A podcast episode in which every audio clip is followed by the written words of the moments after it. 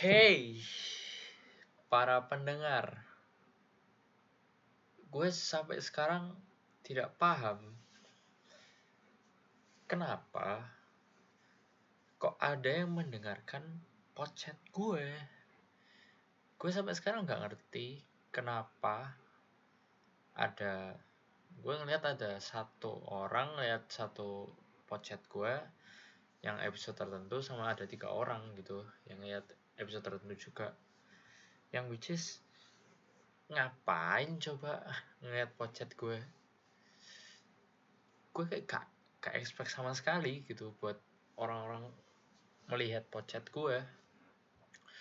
Dan gue benar-benar tidak peduli gitu kalau misalnya podcast gue tidak ada yang menonton gitu. Karena sebenarnya gue membuat podcast ini supaya ya gue bisa memiliki eh, hal-hal uh, like a private diary, diary like that gitu loh.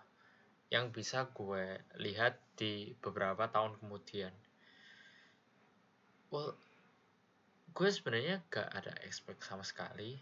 Gue malah sebenarnya lebih baik untuk gak ada yang nonton gitu. Karena gue tipe orang yang males banget buat viral gitu. And gue pernah berimajinasi kalau uh, misalnya podcast gue besar gitu ya apakah kalau misalnya gue reveal muka gue gitu ya gue bakal terkenal. Cuma ya ya gue gak suka aja gitu. Karena lu punya lu jadi punya responsibility about your followers. Dan lu gak bisa hidup bebas gitu menurut gue. Tapi ya kalau misalnya gue sekarang yang sekarang ini like gue tidak berpengaruh besar gitu terhadap orang-orang banyak. Yang which is sebenarnya bagus juga. Karena kalau misalnya gue jadi influencer dan semacam itu uh, setiap story setiap post like whatever is that itu kayak dilihat orang banyak gitu. Kalau misalnya gue kan uh, post ya paling cuma ngelihat yang dilihat cuma ya teman-teman gue gitu yang lihat post-postan gue. Yang which teman-teman gue kan sudah tahu gue kayak gimana gitu. Makanya gue tidak masalah kalau misalnya cuma teman-teman gue yang nonton gitu. Tapi kalau misalnya gue jadi influencer gue jujur aja tidak mau dan kayaknya tidak bisa deh. Gue sudah melihat banyak banget sih para influencer-influencer itu kayak mereka fuck up gitu.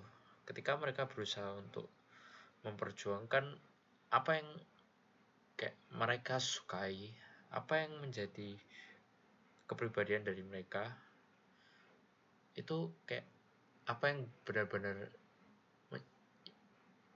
bah diri-diri diri yang real dalam diri mereka mereka malah dihujat.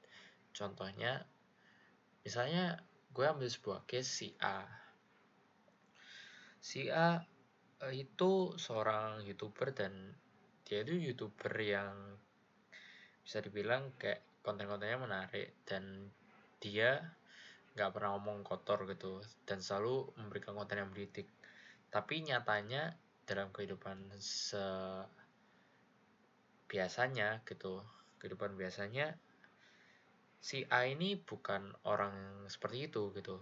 Jadi dia cuma uh, bersikap baik bersikap positif itu hanya di kamera doang. It's like you're you're wearing a mask like that dan suatu saat hal semacam itu benar-benar akan kena ke, ke diri lo gitu. Kayak benar-benar suatu saat lo pasti akan muak gitu tentang semua itu. Lo pasti muak untuk selalu mengenakan topeng selama-lamanya karena sudah orang banyak yang lihat lu dan mereka berekspektasi lu itu orangnya seperti ini gitu yang mereka harapkan yang which is ya itu bisa membuat lu stres juga karena lu hidup berdasarkan ekspektasi dari orang lain gitu.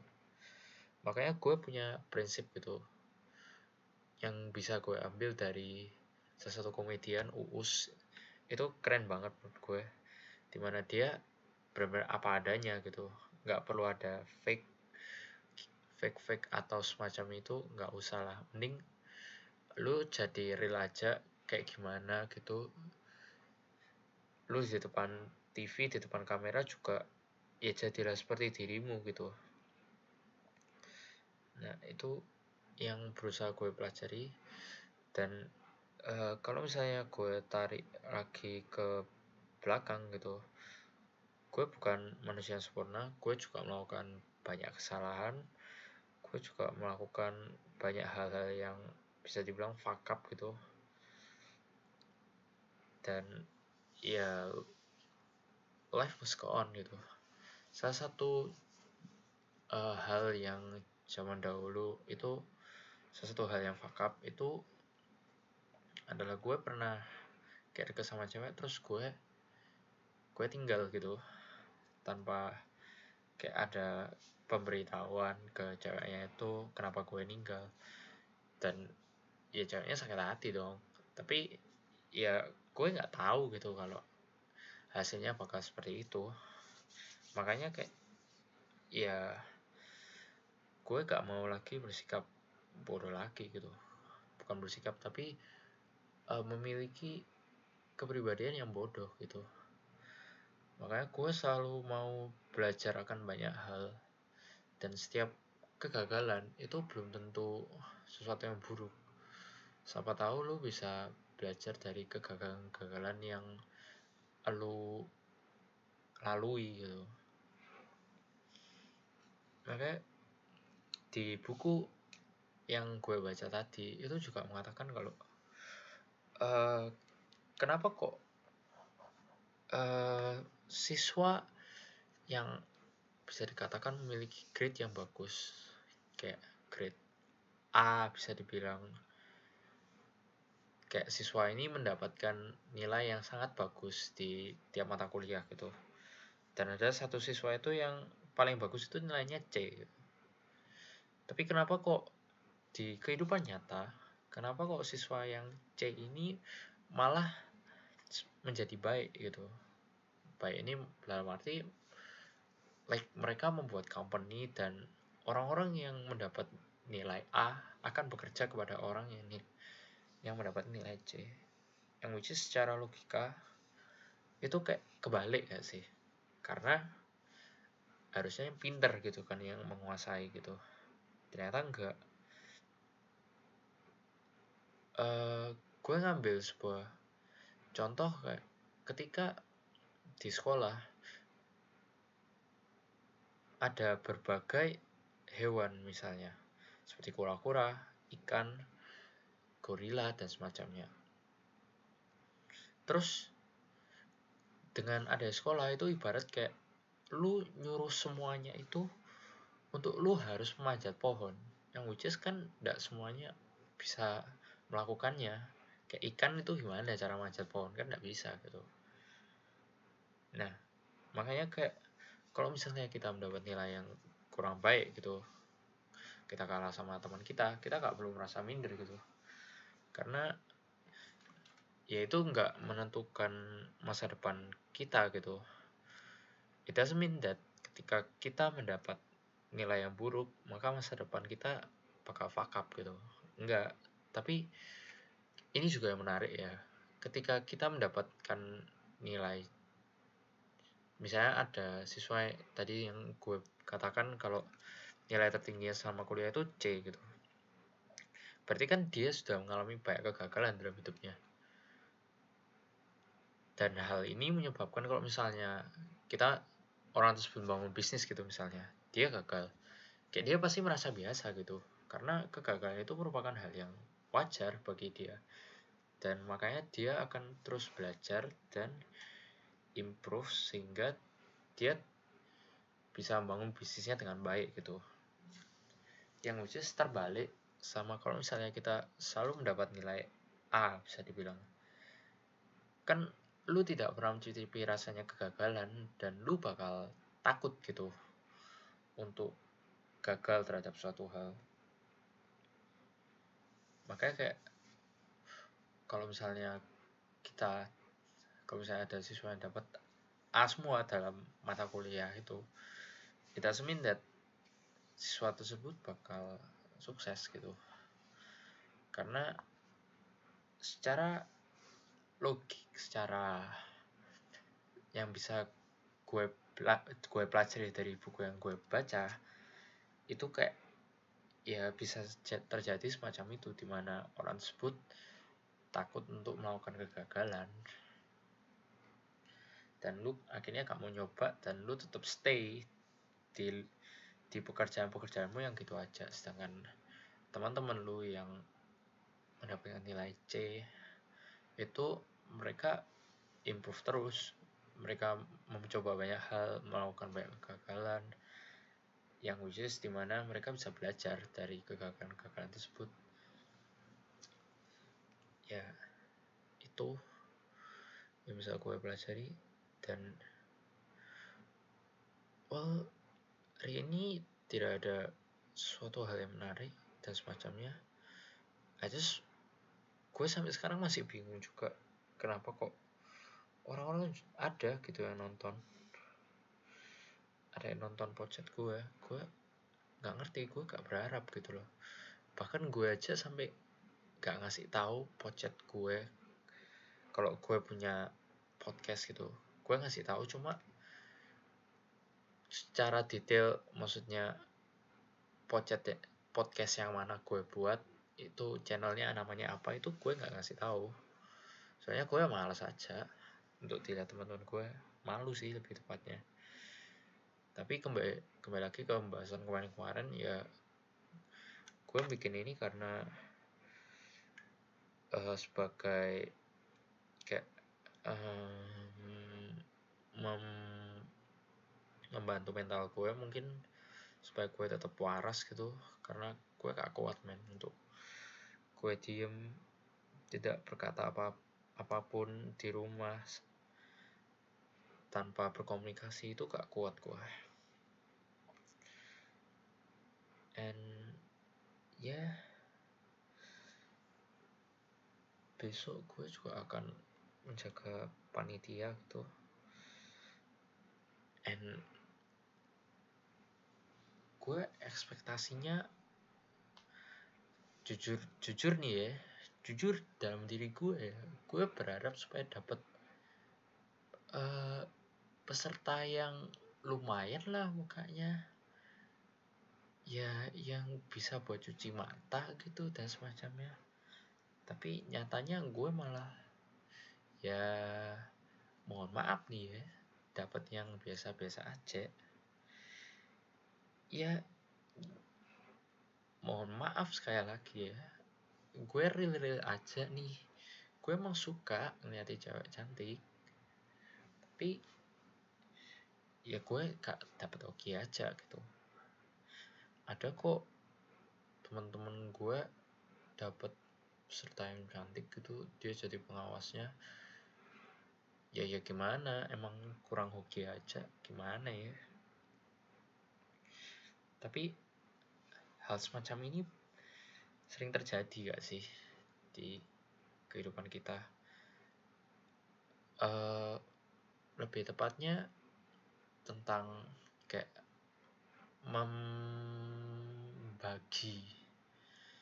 atau membeda-bedakan gitu. Hmm, gini ya, gue juga sudah melihat banyak teman-teman gue membanding-bandingkan termasuk gue tapi teman gue ada yang lebih parah gitu di mana uh, dia adalah seorang kayak pengatur sebuah organisasi di kampus gue dan dia menilai lu diterima atau enggak berdasarkan muka.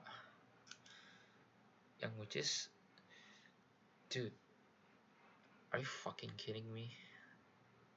Like tentu itu beneran sesuatu yang uh, sejujurnya ya tidak apa-apa. Tapi ya jangan terlalu kelihatan gitu di mana tiap uh, anggota yang melamar ke sebuah organisasi terus lu rekrut itu semuanya cantik semua gitu.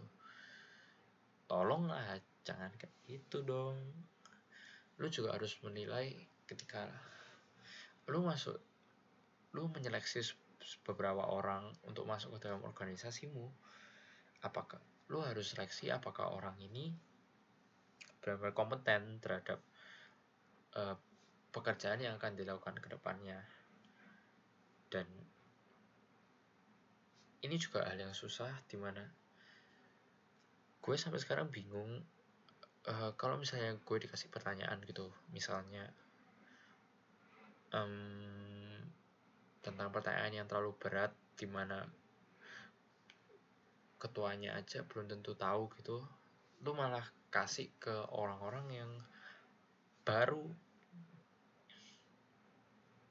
mau masuk ke dalam organisasimu which is tidak masuk akal. Dan menurut gue pertanyaan-pertanyaan yang baik itu adalah pertanyaan-pertanyaan di mana lu bisa semakin kenal terhadap orang tersebut dan lu bisa tahu potensi dari uh, orang yang melamar tersebut. Iki rodok tak nyambung sih. Agak jauh ya pembahasannya. Sampai dari mana tadi oh iya. Membeda-beda kan ada banyak kok uh, semacam itu tapi gue berusaha bersikap objektif aja di mana kalau misalnya lu kerjanya bagus baik lu adalah orang yang cantik atau enggak lu beras apa lu agama apa gue usahakan untuk gak peduli. Meskipun itu biasanya terlihat di fisik lu tapi gue berusaha untuk bersikap seadil-adilnya karena gue uh, nyoba deh ngerasain misalnya menjadi seorang yang tidak ganteng, tidak cantik. Well, kalau misalnya lu cantik atau ganteng, lu zaman sekarang uh, like some kind of endorsement like that. Semuanya menggunakan orang-orang yang ganteng dan cantik, bukan? Sedangkan orang yang kurang cantik atau kurang ganteng bisa dikatakan uh, belum tentu semuanya itu bisa. Tapi kalau misalnya lu cantik atau ganteng, kemungkinan besar lu bakal diterima gitu. Except kalau misalnya lu nggak cantik atau nggak ganteng, itu lu punya suatu hal yang menarik, yang berbeda dibanding orang lain. Contohnya adalah Keanu gitu. Keanu gak ganteng, tapi dia punya sesuatu yang unik yang buat orang lain itu tertarik gitu like that and ya kasihan aja gitu uh, gue kayak ngelihatnya ya kasihan gitu loh kalau misalnya ada orang yang dibandingkan direndahkan bisa dikatakan and gue berusaha untuk jangan deh jangan dari orang lain karena uh, sejujurnya kita adalah manusia yang bisa dikatakan ke depannya mungkin kita akan butuh bantuan dari orang tersebut. Salah satu contoh adalah pada saat gue kecelakaan waktu SD itu gue dibantu loh sama orang yang mempunyai kulit berbeda dengan gue. Dan gue gak kenal orangnya siapa but is very kind tuh kalau di mana kalau misalnya gue tidak diselamatkan orang tersebut mungkin darah gue akan terus mengalir dan luka gue bakal semakin parah gitu. And I'm very grateful that ada orang yang mau bantu gue gitu ketika gue pun gak tahu siapa orang tersebut. Dan itulah yang bawa gue itu mau untuk memperjuangkan uh, keberagaman yang ada di Indonesia ini. Di mana kita uh, hidup di negara yang memiliki banyak suku, banyak agama, banyak ras and I mean ya kita saling bantu gitu baik lu ras Cina Tionghoa lu ras Ambon lu ras Jawa dan semacamnya ya kita saling bantu gitu. Sebenarnya nggak mesti sih satu ras ada satu ras yang semua orangnya itu baik gitu nggak ada. Bahkan orang Tionghoa orang Tionghoa pun uh, gue gue kan ada di lingkungan yang banyak orang Tionghoa gitu. Ya mereka baik cuma ada juga yang bangsat nggak tahu diri gitu. Gue kesal gitu ngelihatnya tapi ada juga orang Jawa yang baik gitu.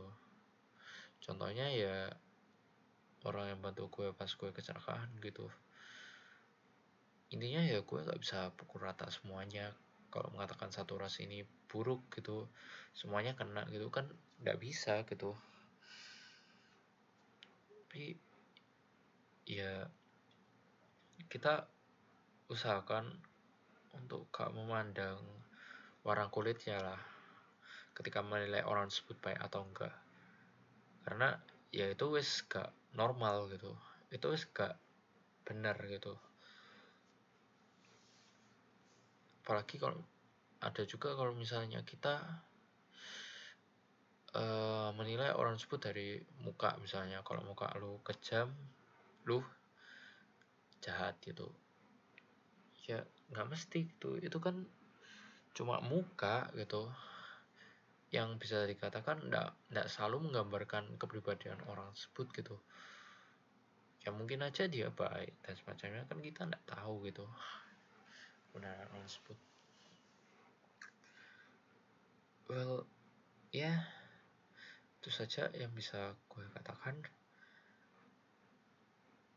Saya lagi gue tidak peduli apakah orang lain mendengarkan atau enggak. Gue tidak mau terpaku juga kalau misalnya ada yang mendengarkan terus ada yang request ke gue untuk membuat konten semacam ini konten semacam ini enggak males sih gue ya gue mau buat sesuai berdasarkan apa yang gue mau aja. Nggak perlu berdasarkan apa yang orang lain mau gitu. Ya itu yang bisa gue katakan hari ini. Sekarang tanggal 17 bulan Juli. Yep. and lastly terakhirnya Semoga negara Indonesia menjadi semakin baik secara perekonomian, secara kesehatan, secara sosial dan semacamnya, secara pendidikan juga terutama. Dan let's hope for the best for this country. Yuk, yuk kita sama-sama bantu, sama-sama uh, menolong orang-orang yang membutuhkan dan semacamnya. Yuk. Saya nama gue Christian. Thank you for listening. Sekian dan terima kasih. Dadah.